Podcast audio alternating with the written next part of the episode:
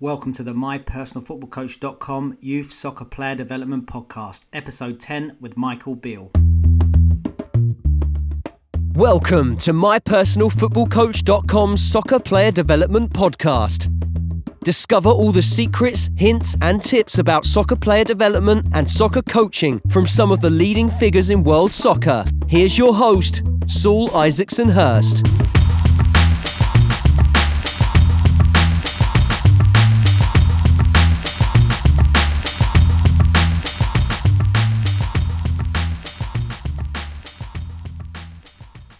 Hi, guys, welcome back to another show. This week we've got a fantastic guest, someone who's not only a fantastic inspirational coach for, for anyone involved in uh, youth football, but someone also who's just a generally nice guy, someone I'm pleased and lucky enough to call a mate and who's had a big impact on my career as well. It's Michael Beale. Michael's uh, worked at Chelsea and Liverpool at Always Groups. Um, he was then uh, 23s coach at Liverpool before now being assistant manager at Sao Paulo FC in Brazil, the uh, only Englishman coaching in Brazil. Fantastic honour. Uh, he's got lots of lots of great information and knowledge and experience to share. Um, if you're interested in coaching and player development, this is a really a, a must must listen. And uh, so I'm sure you're going to enjoy it. Uh, from my side, got so we've been uh, tra- I've been traveling lots and lots the last few months. Back in England now for a good few weeks. So uh, this is the first of many podcasts coming up. So I hope you enjoy it. Please send keep sending that feedback, and if you've got time, please leave a review on iTunes. It really does mean a lot. So we really appreciate it. And uh, without further ado, let's get into it. So Michael Beale, welcome to the show. Hi Saul, uh, how are you, mate? Very well, thanks. Thanks for taking the time, mate, to talk to us. No, it's a pleasure, mate. It's a real, a real pleasure. Can you just uh, give us a brief uh, outline of your your uh, playing and coaching career? Yeah, I was I was uh, a young player. I, I joined Charlton Academy as like a ten year old. Made it all the way through the age groups and, and had a year as a pro, and, and it didn't work out. Um, spent a little bit of time in Holland and, and come back and was knocking around in non league in, in sort of South London and Surrey area. And I had a chance to uh, start a soccer school. So I actually started a soccer school that focused on football de salão or futsal in a church hall. It wasn't the best business plan because I charged four pound an hour for the kids, and only three kids turned up, and I was paying thirty pound for the hall. So I was actually down quite a lot just in me uh, in the first week. But it grew, and, uh, and my passion for coaching grew, and and I ended, eventually ended up stopped playing. After about six months, I was lucky enough uh, to meet a guy called Damien Matthew, who was a youth development officer at Chelsea at the time, and and it just went from there. Like, and my passion grew, and, and, and Chelsea helped me a lot, and, and I ended up going full time at Chelsea and spending ten years there, which was fantastic for me, um, and a real top academy. And then in 2012, just in a crazy meeting, really, just on holiday in, in, in Mallorca, visiting my parents, I managed to uh, meet Frank McParland, who was the academy manager at Liverpool at the time, and, and then had the opportunity to come to Liverpool as under 15, 16 head of that department. And after two months, I moved to the under 21s uh, as assistant and then full time coach. So I stayed in all four and a half years at Liverpool and unbelievable football club. Real, you know, it was a, a fantastic time for me there. And uh, again, really, for a chance meeting, the current manager of Sao Paulo, uh, a big legend, Rogerio Ceni, come to do a study visit in England and asked uh, through a mutual friend if he could come to Liverpool and watch me work. And we spent a day together. And then probably two months later, he was offered a job here, and, and that's how I ended up coming here to to Sao Paulo as assistant manager. So had all in all around 15 years experience in, in youth development at Chelsea and Liverpool. Extremely fortunate for that because you work with very good coaches and and some top first team managers. You get to see their ideas and, and some excellent young players. And then this experience in South America, I think, is is invaluable for me. So thinking about that, your your coaching journey, which is an, it's an amazing one, inspiring one for us, all of us coaches. Uh, who do you think? Who would you call the, the biggest um, influences on yourself as a coach in terms of your coaching methodology? we were lucky at Chelsea because there was a lot of top managers that came and went. So as a Chelsea fan, as a kid, you know, when I first went to Chelsea, Ranieri was manager, um, and then Mourinho came in, and I was really inspired by him, um, just in terms of the confidence he had in his method. And, and, and Neil Bath, the academy manager at Chelsea, was very good at drip feeding down um, things from the managers. And, and once or twice we were able to go over and watch. So there was like Hiddink, Ancelotti in that time. Villas-Boas was a very good field coach, Carlo Ancelotti, but also I was lucky enough to work with people like Brendan Rodgers was a youth team coach at the time, and, and, and Brendan was very approachable. And then there was Steve Clarke, and there was Paul Clement and, and Steve Holland, people that have gone on to you know do very well. Eddie Newton. But a big influence, I suppose, was Damien Matthews because Damien gave me my first job. And then when Damien, uh, as a part-time coach, when Damien left to go and be youth and reserve coach at Charlton, I got his job full time. So he was a big uh, person in terms of opening the door. Then I have to say, my friendship with Alex Inglethorpe when I moved to um, Liverpool meant that both of us was able to do some fantastic work together. And we've probably had a big influence on each other in the last five years in terms of how we work and how we inspire each other. But I, I honestly, I honestly do think that I was lucky enough to work with some fantastic young players, and they probably were the ones that pushed me on the most. Um, you know, for all of the, the love of first team managers for what they do, like Mourinho when he won the title as a Chelsea fan, I was infatuated with him. I've got to be honest, my development has become more from working with the young players and, and them inspiring me and, and more in individual development. And I, I, think that my first starting out working in football, de salão or futsal in the hall, sort of, it stuck with me a lot, you know, and, and a lot of my experiences as a player, my own sort of uh, weaknesses as a player I didn't really want a, uh, another kid to go through what I went through when I when I got to a level where my weaknesses probably outweighed my strength. That was always a big passion for me. So in terms of like, um, so what's, I mean, you worked your way up. You mean you talk about your your your, your first soccer school there, and um, when you were at Chelsea, what age groups did you work with at Chelsea? What was the age range span there? Well, when I first started, I was putting the cones out for the under sixes and sevens at uh, a development centre down in Kidbrooke in South London, and then I then I took over that centre for six to eight year olds, and then ended up taking over the whole program of like ten development centres, and that was 23 staff, probably 60 scouts in the in the London area. So I was overseeing the six to sort of eight age group, uh, picking a group that the club would eventually select from to to select the under nines team. Uh, I was an assistant of under nines. Then I was the coach of the under tens for two or three years. One year coach of the under 13s, and then probably four to five years of the under 14s. So uh, I had varied. I'd worked in the foundation phase extensively, um, and really sort of challenged myself to be an expert in that stage um, about you know uh, birth rates and about how players learn and uh, and just lots about players in that sort of age group. And then moved to the youth development phase at, at both Chelsea and Liverpool. And then lucky now, I've, I've, worked through every phase, so I feel, you know, I feel really privileged for that. Do you think then? Um, do you think like two two points to this question? Firstly, do you think it's important to, you know, have that range of experiences as a coach? And two, did you always feel that you know you wanted to end up working with uh, pros at the know the the top end of that scale? I think if you ask me now what was my happiest time, it was when I first started. So if you say when was you most exploring, most developing, where did you see sort of the love for football the most from the kids? I'll go back to them first days at Kidbrooke, and I'll go back to when I was working um, at Chelsea with people like Bob Osborne, taking the under nines and tens. That was a fantastic time for me because I was sort of early to mid 20s and I was learning so much and like I was just literally living, eating and breathing football. And you look up the age groups and like yeah, I think it's, it's a natural thing that you, you gain experience and you move up. You know, as you see the players getting older, you sort of move up with them. But it, it wasn't necessarily an aim. I think when I first started coaching, I wanted to be a manager. Um, as I say, I was inspired by people like Mourinho. But now when I now I'm sort of at that stage. I just want to be a developer really, and, and hopefully take uh, some youth development individual work into the first team setting. And if there's one thing that I would say about first team, sometimes it's a bit impersonal the coaching. It's a bit too team and game related, and I think there's a lot of gains to be made. Um, individually. I think there's a you know I think it, when you look at the top top players in the world and the top players playing currently in the Premier League, they're obsessive. So they want to learn and they want to keep moving forward.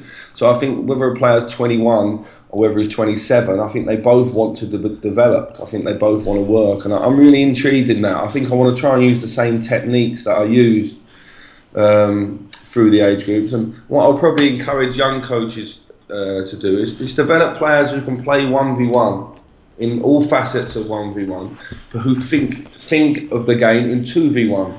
And, and because that's how I still work now, very much um, value the player's ability to be able to play 1v1 on all our facets of the game. But I love players to think 2v1, and I don't really coach outside that. I think tactics are really overrated. I think it's more about people and, and knowing the people you have and how you can allow their identities to shine in the team. I think that's it. I think there's no quick fix of watching a coach on YouTube or watching an analysis of the way a coach plays in terms of tactically and trying to apply that to your team. I think that's a short term. I think the long term is more based in, in, in communication and, and, getting the best out of your individuals. But unfortunately, so I don't think that uh, coach education speaks about communication until you're already at a very, very advanced stage of the courses. But I think communication is key uh, in coaching. So just thinking of just going back a little bit there, you talked about one v one and two v one. Just obviously one v one is uh, obviously as you know it's a, it's a passion of mine and I think it's important as well. And you know countries like Belgium have made it a pillar of their development structure, and obviously Ajax and Sporting Lisbon that is. But there seems to be in England there's um, it's not really recognised as a, an important thing in terms of you know the federation. Um, it's, it's not a big part of the the uh, coaching development program. So, what, what, do you think we can do to? You, obviously you think it's important, but how can we improve that sort of, um, you know, the outlook, the uh, perception of one v one? Yeah, I think firstly the FA have improved, but no one's going to stand still. The other countries are not going to stand still. Why we've had to improve? I don't think we were in a fantastic place. So yes, we've improved, but the other countries are not waiting around for us to make that improvement. So I think we're always playing catch up. I think secondly the FA, uh, in my opinion, should get people um, on the courses speaking more often and demonstrating that are working within the clubs and respected for that type of work. I think that's very, very important. You know, the FA employees are all very, very good at their job. Uh, no one's criticising them, but they're not working day to day in, in the club. Um, which is a fact. It's not an opinion. That's actually a fact, and I think that, that that's a big thing. I think also like uh, when you talk about one to one, I think people uh, they don't they don't necessarily understand. So I think they believe we're talking about circus act with people run, you know, making four or five step overs and drag backs here and there. It's not that. It's understanding your personality as a player as you grow, just like you understand your personality as a as a person, and then making that your identity and sort of knowing yourself as a player, having a real self worth and identity as a football player. And for playing one v one is different for different types of players. And if we speak just about famous ones, Xavi outplays 1v1 completely different to Messi. Iniesta outplays similar to both, but in his own unique way. And, and likewise, it could be a Busquets. He outplays by in his intercepting, reading of the game, and defending.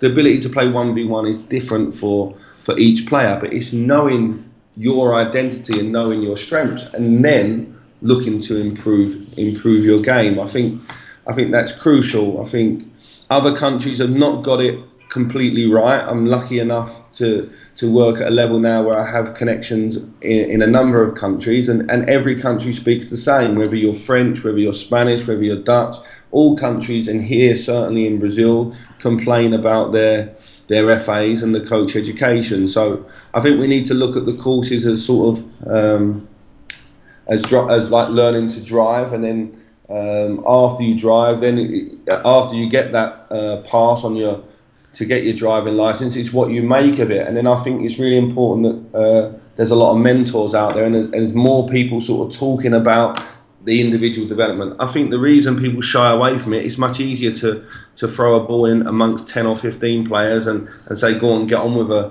a small sided game, than it is actually to break it down and speak to an individual and improve them because I think uh, you have to then have a personality to inspire. And I've always said, unless you have a personality to inspire, then you, you, shouldn't be a football coach. You know, there's lots of other jobs in football you can do because our young kids deserve that. They deserve to have people in front of them that that can inspire them. But also, we're in, we're in a in a in a climate now where, especially in from the federation, they're saying you know everything, most things should be done in a game environment. And I think that's where there's been a bit of confusion. People are then thinking that nothing can be done individually and everything has to be done in a game. So often now you'll see people are just throwing a ball in there and letting them get on with it in, in a you know seven v seven or an eight v eight or whatever.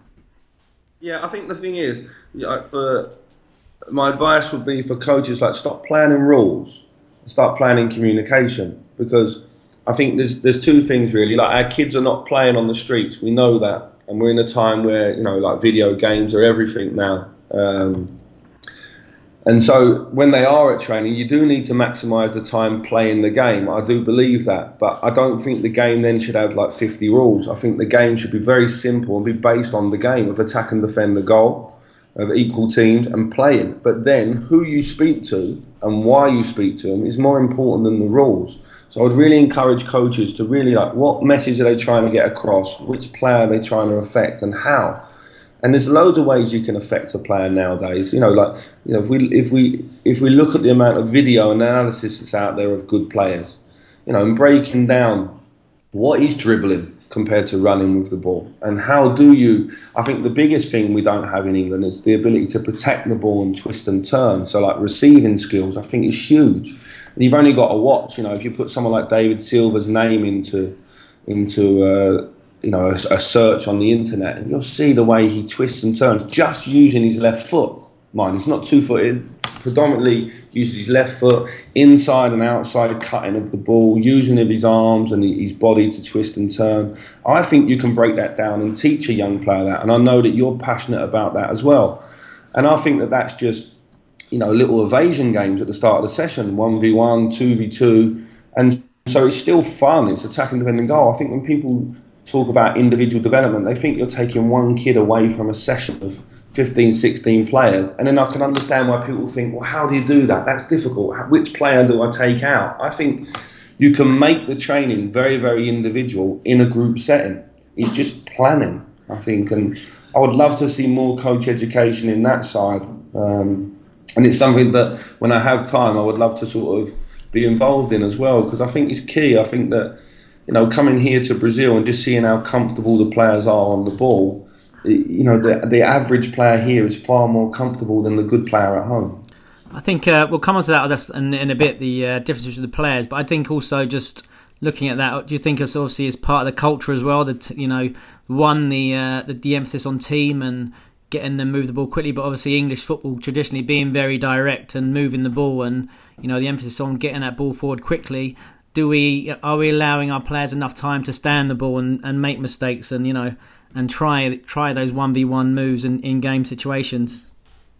Yeah, I think if we talk about the, the elite or not the elite, I think if we talk about the best players in each country, then from what I've seen of the English players, and you'd have been lucky enough, like myself, to work at Tottenham and Chelsea with some fantastic young players. The difference between the Brazilian best players and our best players is nowhere near as big as people think. The big difference is the opportunity afforded to them players. Then, if you look at the general standard, so like what you would call your next level of players, then here, similar to Holland as well, technically the players are better and therefore makes for a smoother game.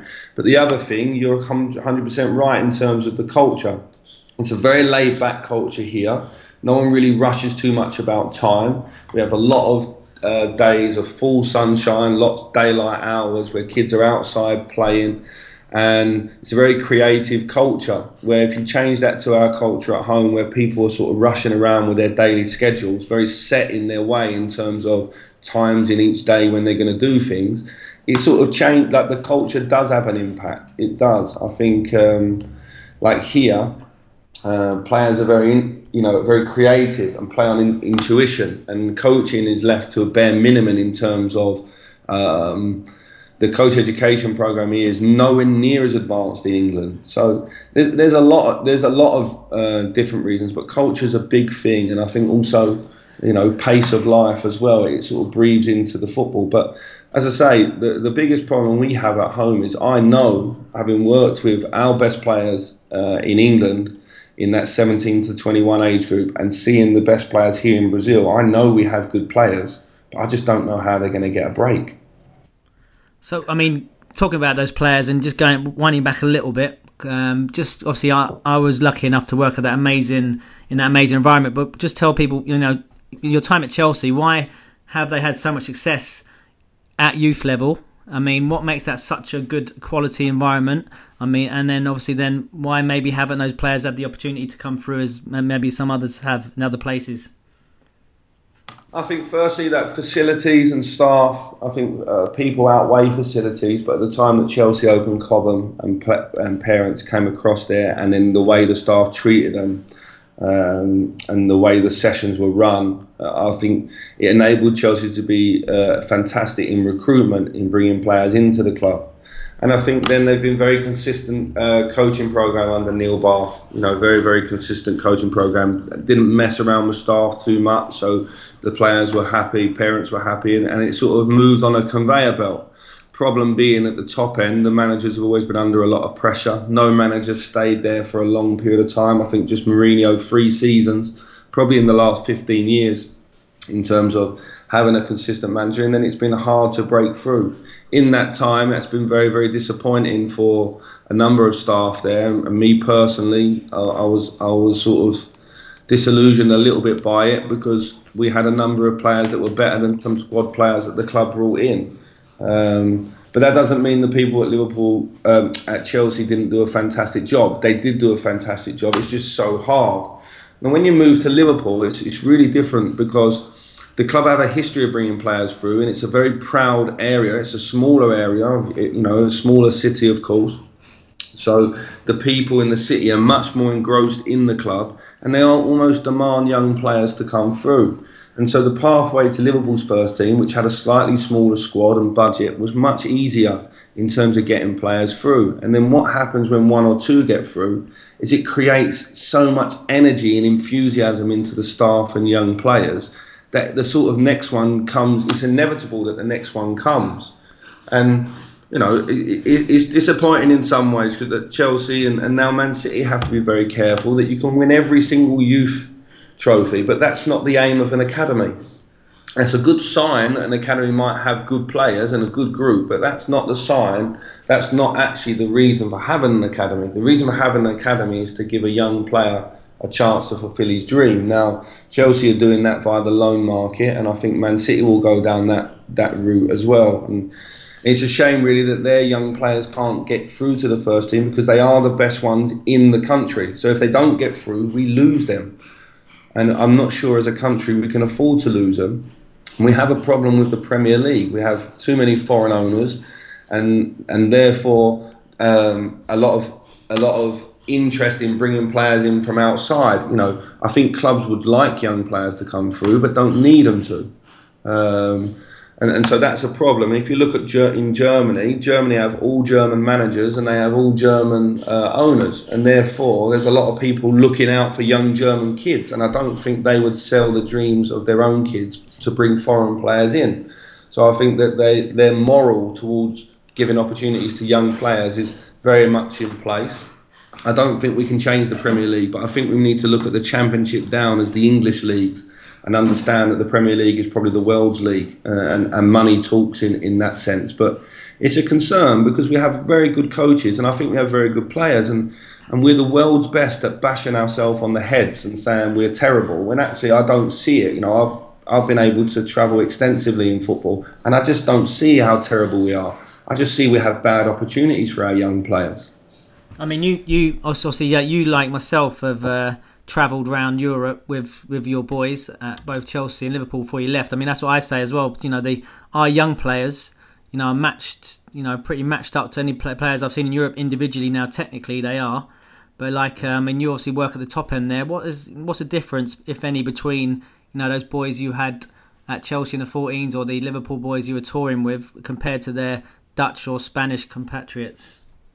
No, nothing really. Nothing really. I, I wouldn't want to be a Dutchman at this moment in time, if I'm honest. I think that, you know, they look at maybe you know there's two things about the Dutch event. We all love it. You know, Johan Cruyff and is my idol in terms of coaching. It's it's, it's the person, like the lighthouse for me that guides the way.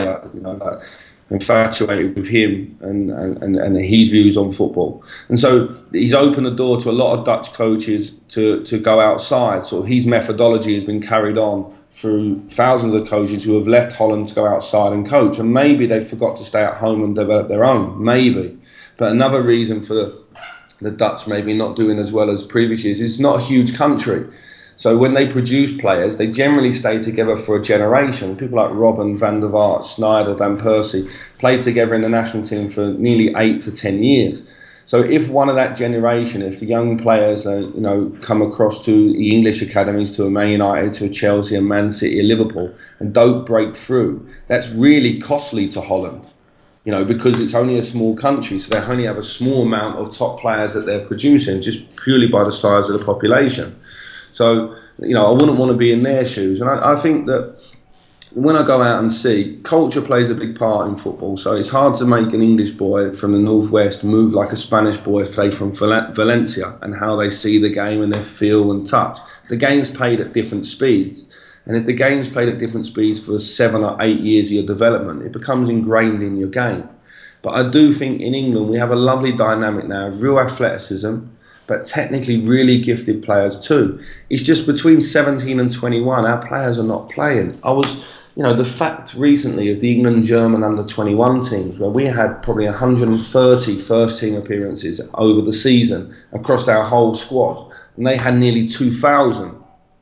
You're talking about players that are 18, 19, 20, 21. They're in, you know, if you said a boy from the age of 12 to 14 never played football, only trained football, you know, you'd say, well, he's not going to develop as much as a boy that does play and does feel free and is learning, exploring from the game. So we can't, you know, at 17 to 21, it's a critical time. It's a critical time mentally, I think. I think you wait all your life to get to that age group. And in that age group, you're playing with your idols and you, you start to doubt yourself and through playing you would gain. Look at someone like Dele Alli. You know, I was privileged enough to be able to see Dele Alli when he was younger, and he was a good player. But what Dele Alli has done is continually been able to develop and improve and get sort of feedback from the game, and and that re-energize himself to get to the next level through playing. And he needed that stepping stone at MK Dons. And when I was at Liverpool, I always used to talk about Luis Suarez. At 18, he was at Nacional in Uruguay. At 19, at Groningen. At 20, at Ajax. And he has three and a half years and moves to Liverpool at 24. And three years and moves to Liverpool um, to Barcelona at 27. He had a stepping stone. He had 156 games before he got to Liverpool at a level below Liverpool. And so I think that we have to understand the pathway that our young players have to go on. If that was good enough for Luis Suarez, then it should be good. Why should we expect an 18 year old like Sheyi Ojo to be at the same level as him? Also, if I look at if you look at that front three at Barcelona, Messi had the rise like his rise was like a rocket. He's a one in a million. It's like a Wayne Rooney or Steven Gerrard. They get in the first team, they never look back. Neymar had a different one. He stayed at Santos, which is a much lower level. He played in the state championship, which is a much lower level than the Brasileiro. Then he arrived at Barcelona, and he's improved every year. And then I just explained the pathway of Suarez. We need to understand that to help our young players, and our young players need to understand it. So, so in that, in that, in Mike, so I, said this the other day that I remember watching Leroy Sané in the UEFA 19 Champions League at Cobham and I've said, you know, for me, he wasn't the best player on the pitch. That team, you know, that Loftus's Cheeks generation with Colker and all those guys, a team full of superstars, you know. But I mean, like I say, it's opportunity. So you know, what do we do? How do we confront this this this uh, wall that these young players are finding? It's very very difficult. I think in England we're not obsessed with languages, um, and the one thing I would say to the young players It's like me as a young coach. There's some real clear messages for me that if you're going to get to the next level, or you're going to try to become world class in your in, in your field, then a lot of the coaches that I really respect and learn from all spoke a second language, but I never. So it was clear where my pathway had to go next. I had to either try to study in England or I had to come abroad to try to learn a second language and a culture to improve myself. And I look at uh, people in England, we're not obsessed with languages now. The Premier League's the world's league, and players all across the world would like to play in it. You know, if you said to a young Brazilian boy that Man United was interested, he'd want to go and speak to him. If you said the same to a Dutch boy that Liverpool were interested, he'd want to go and speak to him. So our players are not just competing with the to be the best in their city or the best in the country. They're competing to be the best in the world already at 17, 18. And none of our players learn a second language to go outside. So you have all these players in Europe that are learning a second language and are willing to come and play in our academies. First, I would like us to stop bringing young players in unless they're going to go directly into the first team squad. I would love to see in England that okay, you want to bring this young player in from overseas, and and, and it's not you know any young player. I love to see young talent get on. So it's not me picking on foreign players. It's just trying to give some restriction to allow ours to grow. But if you are going to bring a young player in, then he has to go into your 25 player first team squad which makes the owners and makes the managers and the academy managers that are bringing these foreign talents in much more accountable for the player they bring in. Um, and then also, I just think that we, we may need to look at the championship down and have real strong restrictions on overseas players. And I know that when, as part of the European Union, that's difficult. But maybe, and I'm not an expert on this by any means, under Brexit, maybe some rule changes can be made for the betterment of young English players.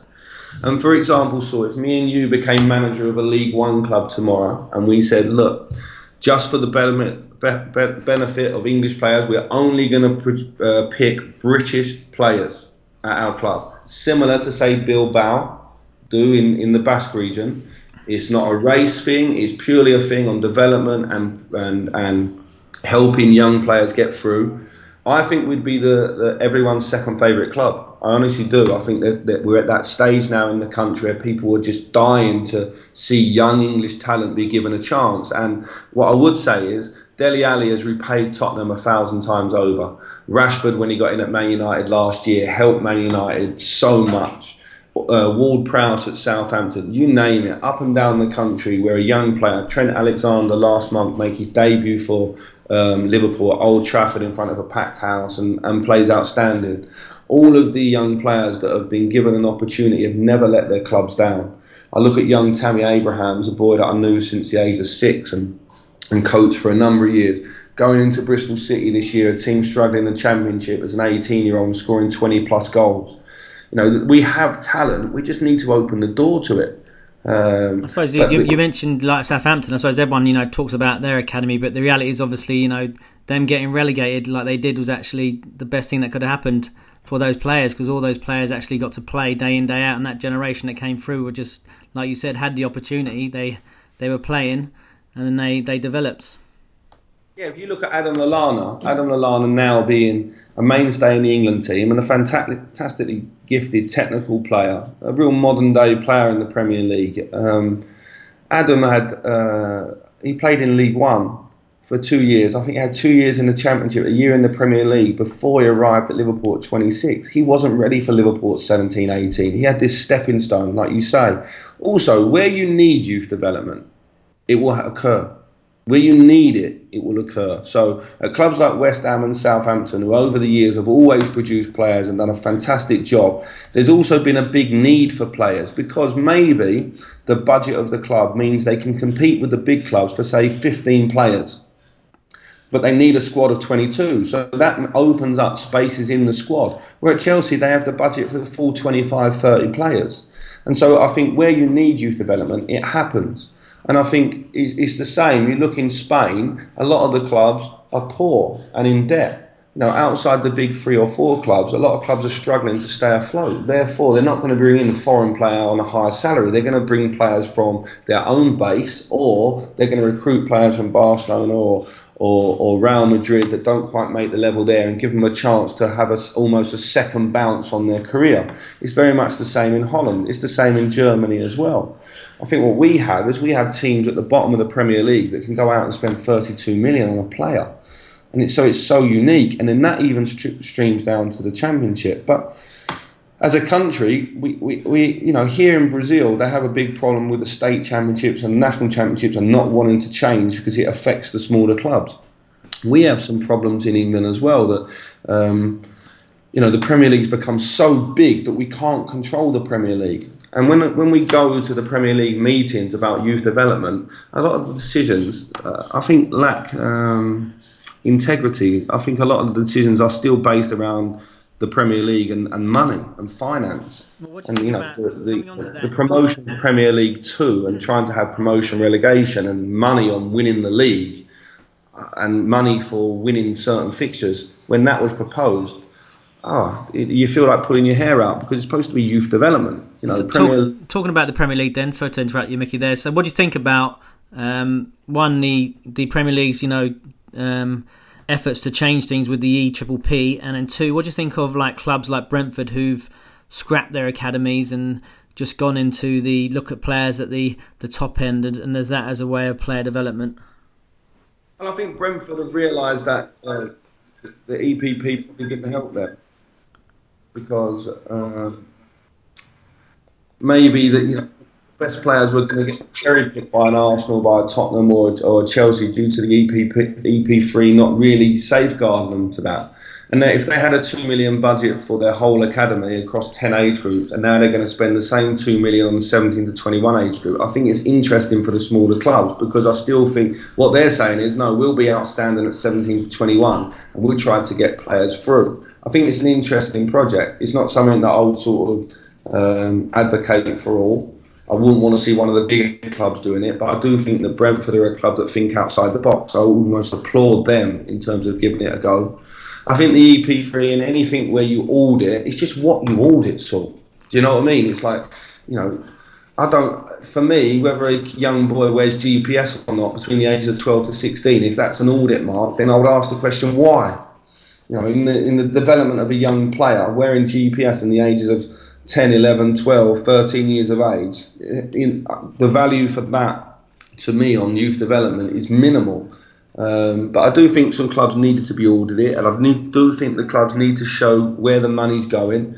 Um, but I think clubs should be penalised more on spending money where it doesn't need to be spent as well. So I just think that we've not got it completely wrong. I think we've actually got a hell of a lot of things right. I just think that what we don't have is we have all the plans in the world from sort of 9 to 17, and we have no plan from 17 to 21 where you need it. It's like we have a bottleneck situation that we have no sort of um, solution for and because basically everything's run by money from them ages upwards. If you ask me, do we have good young coaches in England? Do we have decent coach education? Yes. Like compared to what I've experienced and spoken to very experienced player uh, coaches and, and people around the world, you know, everyone sees England in a really fantastic place and loves the football in England. It's just we have a problem with the Premier League. So then, um, in uh, what's the answer then? Do you reckon is, is it like B, you know having like um like they do in Spain having B teams like feeder teams with these these young players in?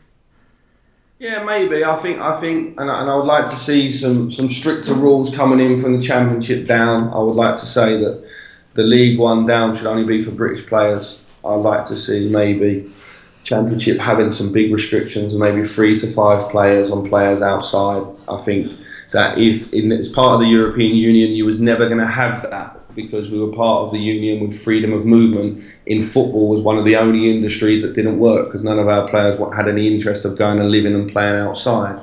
I would also like to see there to be um, like a salary cap for young players, and I want it to, you know, and if it's broken by clubs in any sort of underhand way, I think there should be real firm sanctions because I just think we have a too much too soon culture that we pay players for what they might do in the future rather than waiting and then giving them uh, the rewards for their good work. And anywhere else in the world that doesn't happen. You know, these young South American players literally are fighting for every contract to make life easier for themselves and their families out of poverty. There's a real need to play football, not a want. And I think young kids in England want to play football and then they're rewarded handsomely too soon, but then are put in a toxic situation of a under 23 league, which is still a youth development league, played in front of no people and very sporadic. So I think there should be some restrictions on the amount of foreign players playing in the, in the leagues outside of the Premier League, and I think that we should have a salary cap for young players. Um, and I think the clubs should see these young players as like managing or, or, or, or bringing up their own child. And I don't know. People are different, but if I was a millionaire, I don't not sure that I would just give um, my son my bank account. I think I would make him earn the living and earn a way in life the same way I had to. And I think that clubs need to be have real strong morals and integrity around the way they bring young players up. But as I say, I think there's a hell of a lot of good work being done. I don't want to come across as as, as, as, as slamming everybody because I think we do a really good job. We just have a problem with the finance and the steam train of what is the Premier League. And it's a problem that the Premier League probably run youth development in England because ultimately it's an organisation that is is purely, in my opinion, focused on income and growing the brand of the Premier League. Just um, before we go on, just to your life in Brazil, Mickey, just want to just chat quickly about uh, a little bit about Liverpool. I was lucky enough to work with Alex Inglethorpe at Spurs, see him a lot who's a massive, you know, uh, influence on my coach and really inspiring coach. Just tell us a little bit about the philosophy at the club when he was head of the academy, and in, in terms was it was there any differences, the similarities and contrast and differences to the, uh, the at Chelsea? Um, Alex like my best friend in football. Like we're like my older brother. We had a fantastic relationship together there, along with Pepijn Lijnders, who was a guy that I knew and introduced to Alex, and we ultimately brought to to uh, Liverpool. And our big thing was, uh, if you ask really in the short one, what was our philosophy? It was uh, one v one, invent yourself. How can you outplay? But everything come back to the one v one. A lot of times in training, it was man v man. Two or three minutes, change your opponent, get experience of playing against different shapes and sizes, different strengths and weaknesses, and being solution based. And we were quite aggressive in how we got into players in that session as well. Okay, not in the younger ages, but in the older ages, certainly a lot of uh, one v one at the start of the session, taking it into games, coming back out to position specific or individual work, especially in the older ages. But we were also we were a young staff. Alex was a young academy manager. I was a young under 23 coach. Pepijn was at 32, a young under 16s coach, and now first team uh, uh, coach. So we were very very aggressive and energetic in how we worked, and we recruited staff to work with us that were like that as well. Um, had debates every Monday. That Alex would bring the staff together to have debates about football, and and nothing was sort of closed. It was all open. We had some real clear principles, but very rarely spoke about tactics. We would talk about positioning on the pitch, and we would talk about circulation of the ball, and we would talk about making the pitch smaller when we didn't have it. But it was always who's your best players, how are you going to get them the ball, who's your best players, who's this session for, who's your best players, how are you affecting them today, how are you managing your staff no Superman sessions. Let's get more people out on the on the pitch and working together. Let's bring back some ex-players like Rob Jones, Steve McManaman, Robbie Fowler, Michael Owen at times. Now Steven Gerrard, Steve Heighway. Bring back these people that can really help us. There was no ego, and then just working every day. It was it was a beautiful place to work and challenging at times as well because it was relentless, but I miss it. I miss that. I really do. Uh, I just felt for my development I had to move on, but I miss that. Differences from that to Chelsea. Well, Chelsea again had a real solid idea of how they wanted to play and be perceived.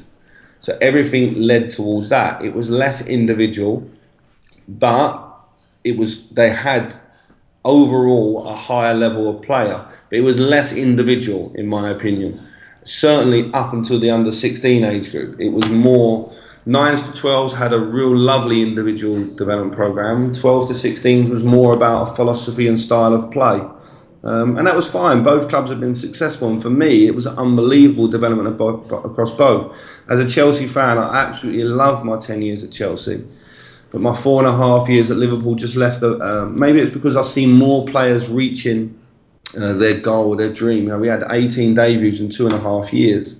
Um, and really proud of that and bring, brought in nearly 36 million in sales of academy players going outside to play. So that was that was beautiful time for me, mate. If I'm honest. So um, the big move comes. You make that big flight across, obviously with your family. Just tell us a little bit about that. You know, uh, firstly, what's like? What were those first few days or weeks like with your family? You know, making that big move to Brazil. Um, I made the decision like two or three days, and um, to come, and it was very difficult. After that, was quite emotional because Liverpool, you know, a lot of people come out and spoke, and You know, and I was lucky like Kenny Dalglish come and see me and, and thank me for the work I'd done. So I was a bit emotional, if I'm honest. Um, and then I, I, left on New Year's Day to come here, and the family stayed at home for seven weeks, which was really tough. You know, my children, two and four, two little boys, dad's going away for that amount of time was really difficult. I did 18 hours of lessons, one to one on Portuguese in Liverpool. I've done no lessons since I've been here because I've just been working and learning from the players and the staff. The, I was here for two days and then we went to Florida for three weeks. So it was like I came to live in Brazil, but actually went and lived in America, which was was lovely to get to know the staff and the players, but was frustrating because imagine I wasn't learning anything with the language. And then I've been here. We've had a game every three days. It's gone very well. We've lost one in the last 18 games. We've qualified for the semi-final of the state championship, and the Sao Paulo state championship is the biggest with Palmeiras, Corinthians, Santos, and ourselves in the semi-finals. Played in against River Plate. I've played against um, Corinthians now twice. Played Palmeiras, Santos. Won away at Santos, which is an incredible place. You think of the history of that place with Pele and you go away to Santos and win. That was a special day for me on the 15th of February because that's when my family arrived here. They arrived in the morning, which was fantastic for me. It was like the start of my time here. And in the evening, we went away to Santos and won 3 1 with everything around that game and the first time winning there in seven years. My family have been here just over a month and a half now. They're happy. We have a nice house. The, the boys are swimming every day, lots of ice cream. We, as a family, we're sort of studying Portuguese and and every day is like an adventure for them and an adventure for me. We play every three days. We was away in Buenos Aires this week for like a, a Champions League Copa Sudamericana game there, and that experience was invaluable to me. I'm just learning a lot about the culture and young players. It's uh, it's fascinating, really. There's there's a, a lot of things that I'm learning that make me confirm that the things I was doing back in England were right. It's giving more confidence and, and sort of inspiration in that. And then it's challenged me a little bit on on how foreign players rehearse more. And you know, this is an interesting point that all of the players that I've worked with um, from from European countries and now in South America, in, they use training for rehearsing. You know, we have this saying in England like train like you play. But in England, we don't find another level when we play the game because maybe we don't rehearse enough. And maybe again, it's because it's too group orientated, or maybe again, it's because that's part of our culture to work like a dog in every single session. But what I see from the foreign players is a lot of rehearsing. So what do you mean that by about rehearsing there, Mickey? Be explicit. What's, what do you mean really about? Yeah, well, there's, moments, there's moments in the week and moments in the sessions which are for play and to rehearse. And if you are a dribbler, you maybe have time in the session uh, maybe before or after. It has a, a, lot to do with um, the sun as well. You don't rush in from training because it's raining and cold. You stay out for an extra half hour maybe and just play with the ball. But there's certain practices in the week where they rehearse. And if I look back at the young players I work with at Chelsea and Liverpool that work from European countries and South American countries, very much the same. There wasn't all their level in training was a level, but they found another level for the match day. You know, the match was everything to them. Whereas maybe some English players, you know, you have uh, the training is, is, is they train how they play. We talk about that in England, don't we? Let's train how we play. But if we train every day how we play, then when do we improve? You know, does that make sense? If we train how we played in the last game, we train at that level, then when's the moment for uh, intuition and creativity to improve? So, and I think that comes down to individual work as well as specific work. I think the big difference here is I see a lot of kids out playing. So, you know, like, and if you drive past a favela and you see the favela pitches, which are horrific pitches, it's like 11 aside, 12 aside games going on with young kids of all different shapes and sizes.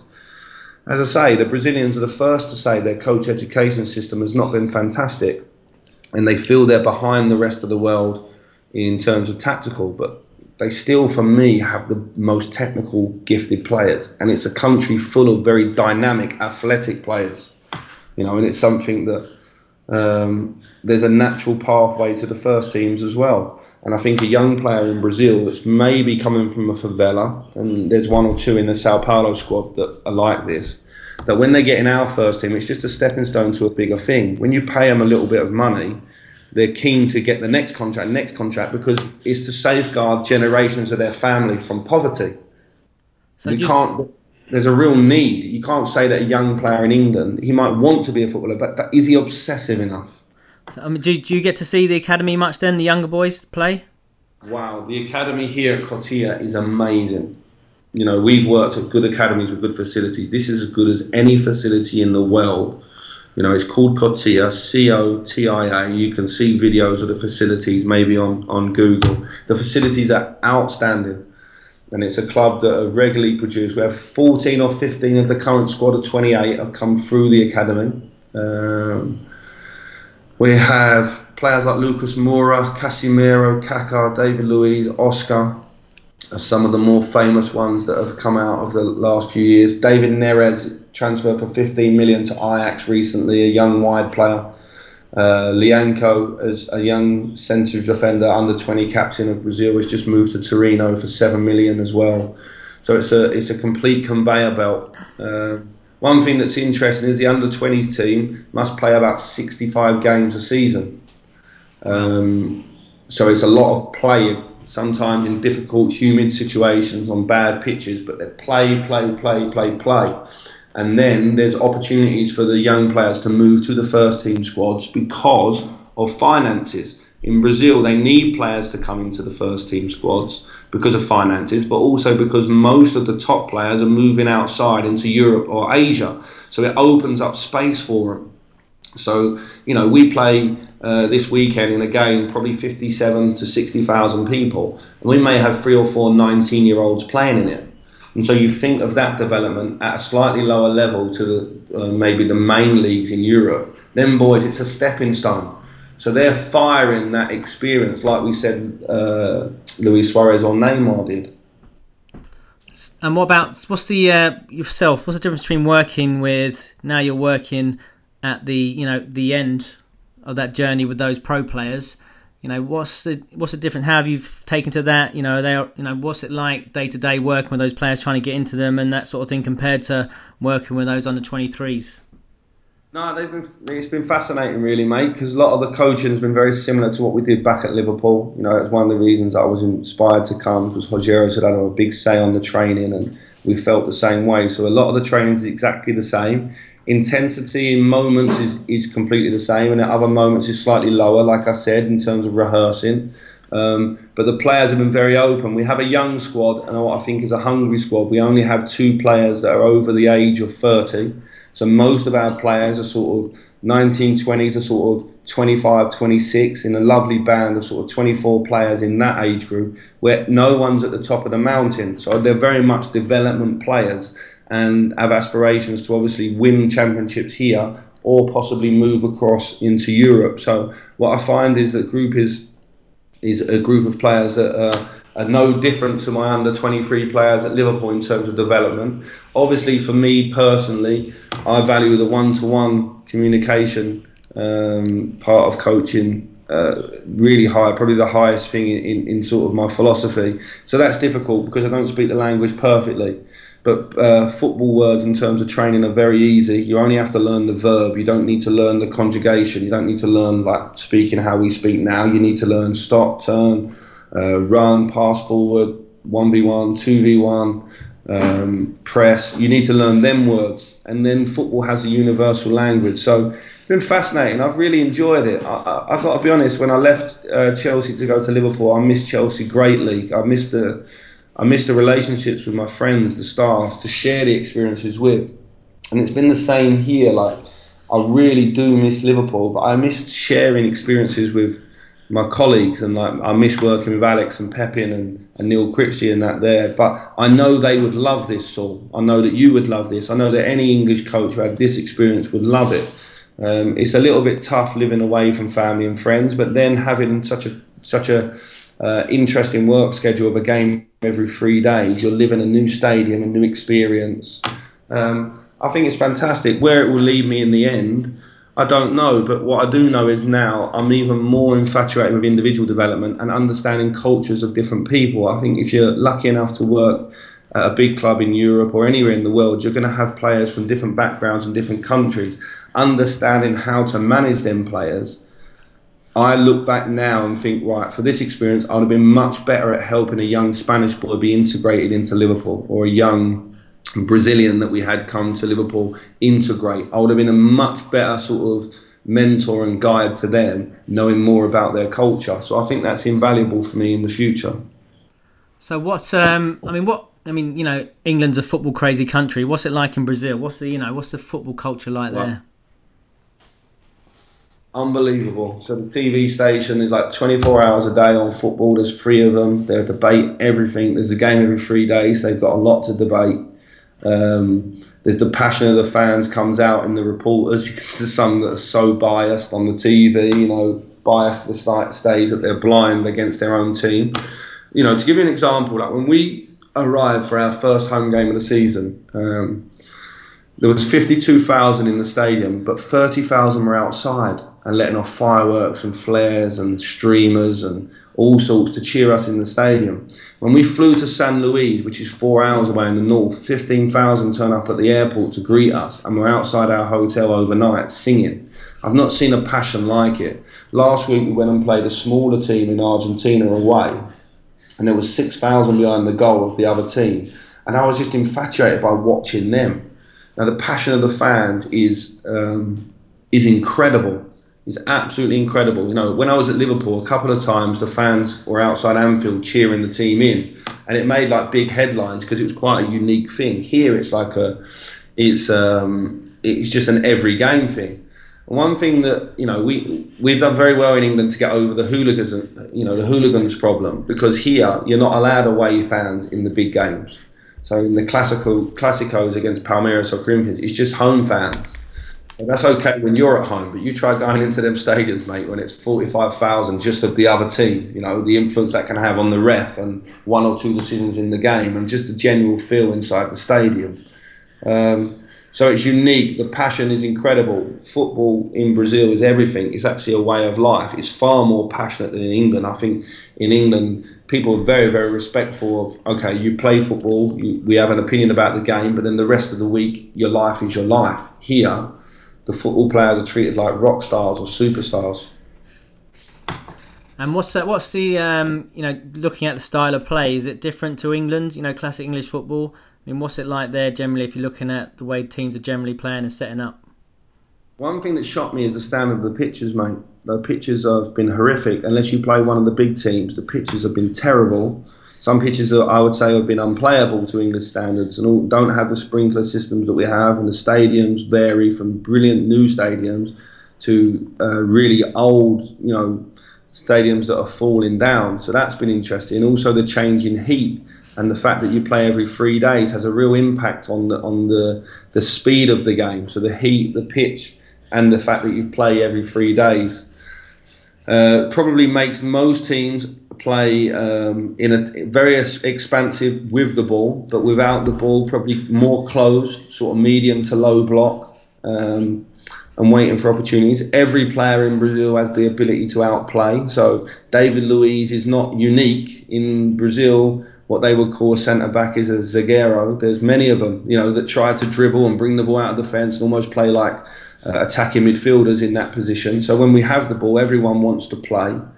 Um, no, they have a real infatuation with number 10s and wide players, you know, and that creative type player. It's really encouraged. It's like, you know, like it's the be all and end all that you have these players in your team that can do something that gets the crowd off of their feet. So every team sort of has uh, two wingers, a number 10, or maybe a winger and uh, two number 10s, one player to the side that comes in and they rotate. It's really an obsession. They also have a national obsession with number 9s. And you think, you know, there's, there's no shock going back over the years with the type of number nines that Brazil have had. So, the, you know, the people demand attacking, creative football.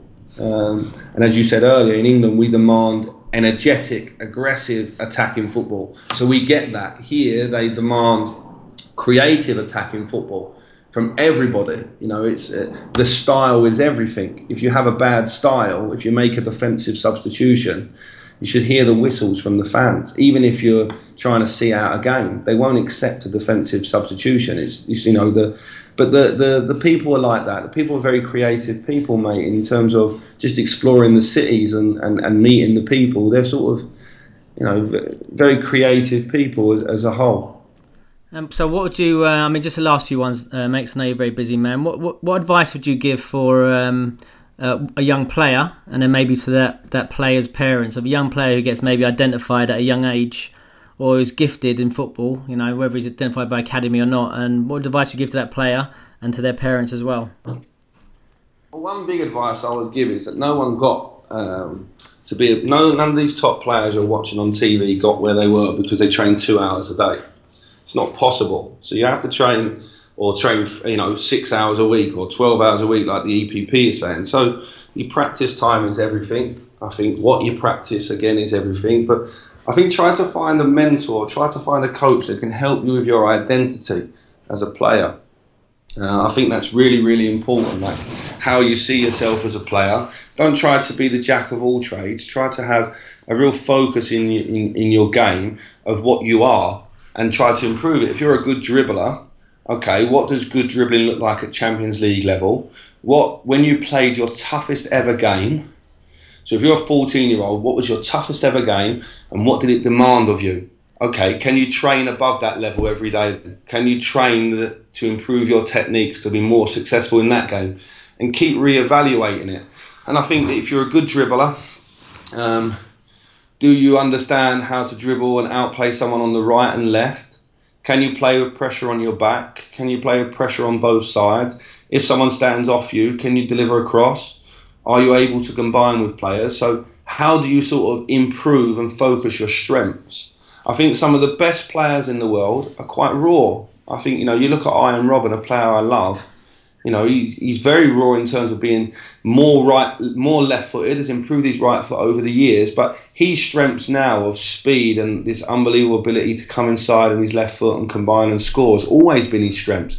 But he's just executed it every single day and just fine tuned it and fine tuned it. And I think that, you know, I think we, we're guilty of maybe rounding players off too much. So my focus would be just as you grow in your personality as a teenager in high school, try to grow your identity as a young player.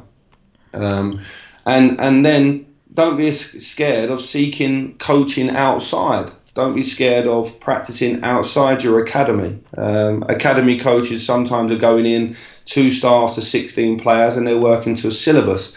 And if that syllabus ain't specific enough for you, then I think it's important young kids go outside and, and, and, and sort of, uh, and parents, you know, seek advice on the club don't have all the answers for you. And I think you have to take ownership of your development in all, in all areas, whether that's seeking um, some help of, of, of, you know, to improve your agility or to improve uh, a certain technique. I just I just look at the best players in the world, and there's some real clear signs from them. You know that you know if anyone thinks the best players in the world just go and train at their club and don't do anything outside in their own time, I think that they're misguided. I think that the best players in the world are very very obsessive, and they live a sort of 24/7 lifestyle.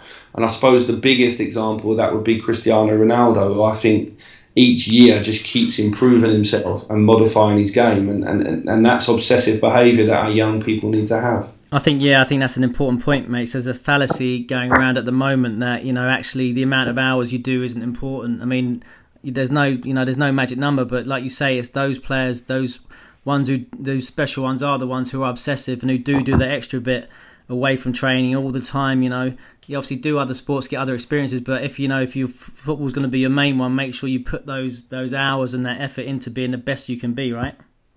Yeah, and I think also like if you focus on yourself and don't look to your left and right, I think that's very easy to. If you see it as you versus you and improving you, okay, I, I think you'll always see, you know, because everyone peaks out at a level. Everyone can play football well. It just at just the different levels move. You know, like everyone can play football in their own way can improve. Now, I think if a young player comes through and he looks to his left and right, then you get to a stage of being 19, 20 like I was and saying it's not fair. So I was better than so and so.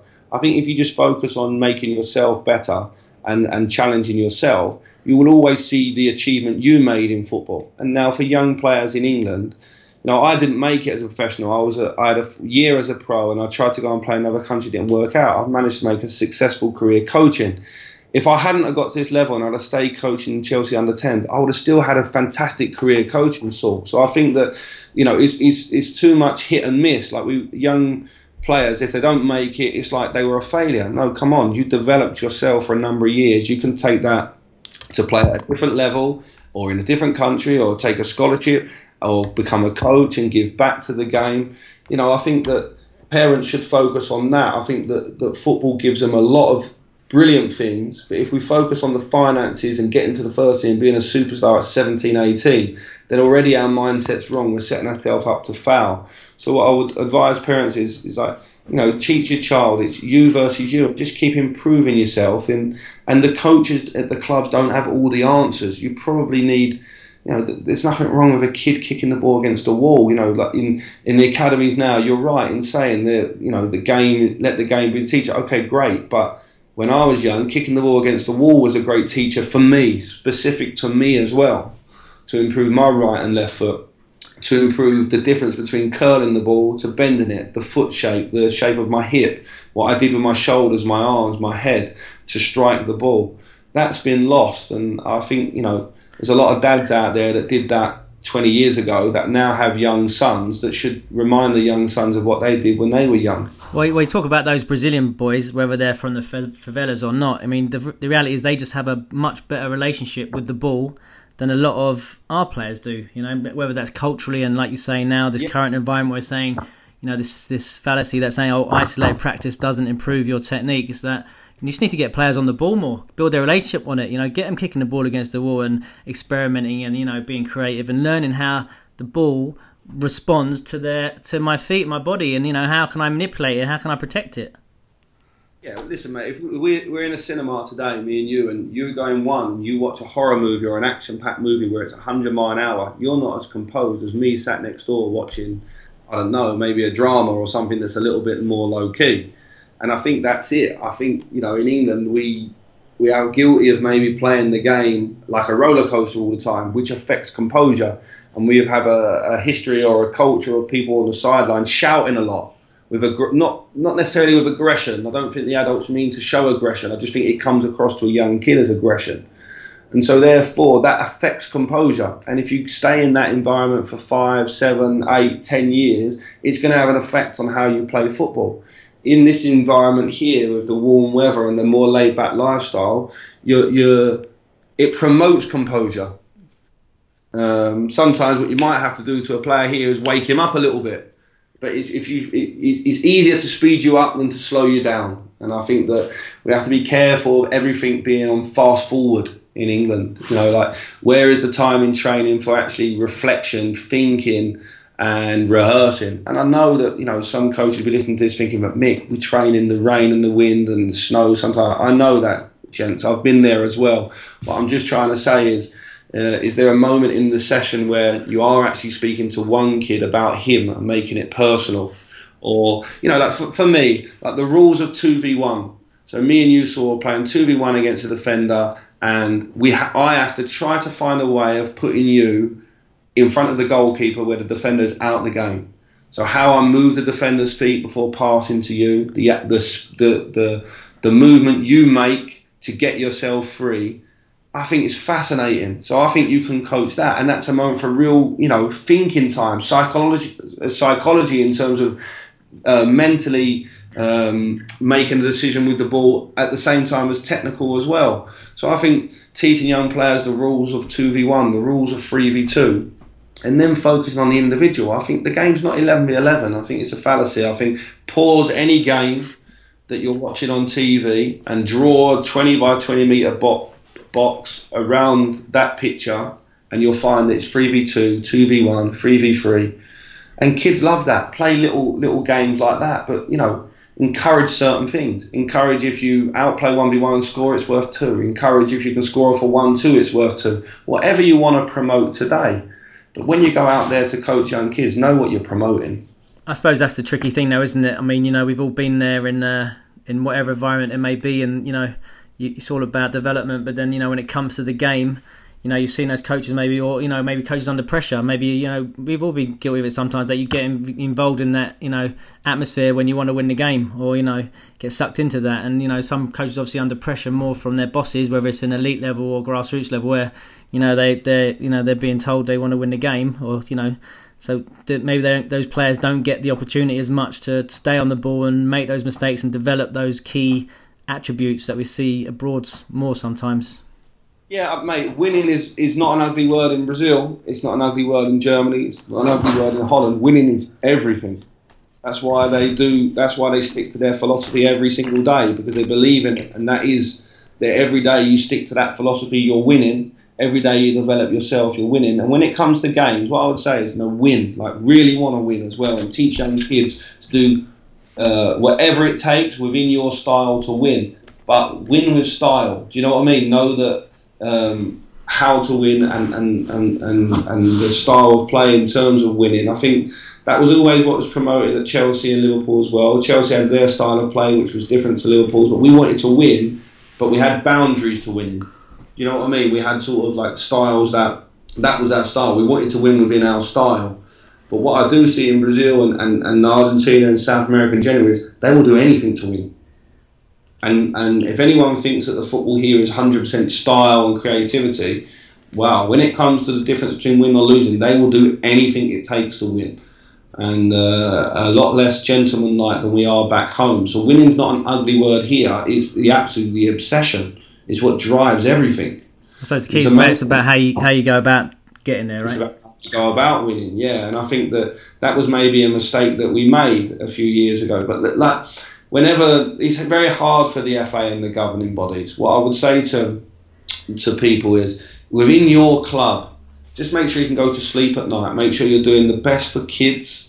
You know, the best that you'd want for your son or your daughter, and make sure you, you know because that's a smaller community. That's easier to sort of manage, and that's how I always saw the job at Liverpool and Chelsea. That you make it very personal in house at your club you know, I have no in in the future. I have no aspirations to work for the FA because I think it's it's a very thankless task.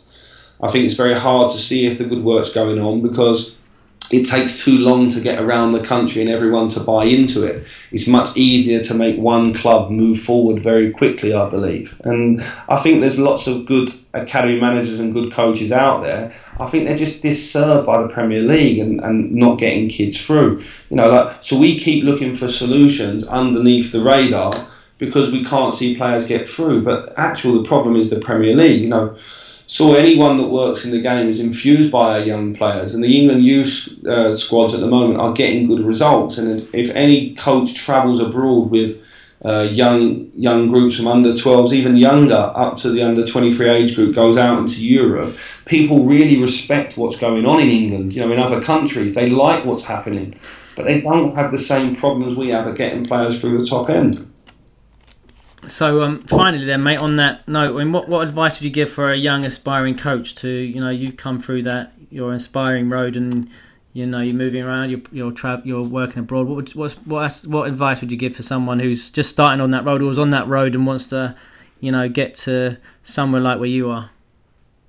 I would say work with every sort, work a lot really work every day as much as you can. Because what I probably missed out earlier is I worked in women's football, I worked with disability kids, I worked football in the community, I had my mixed uh, ability group at my soccer school, worked through the age group. So really, I had a load of experiences. Them experiences far outweighed any one session I saw from a super coach, far outweighed any book that I wrote just getting out there and getting like cold face learning of being out on the pitch, working with different coaches, sharing ideas that were going through the same journey as me.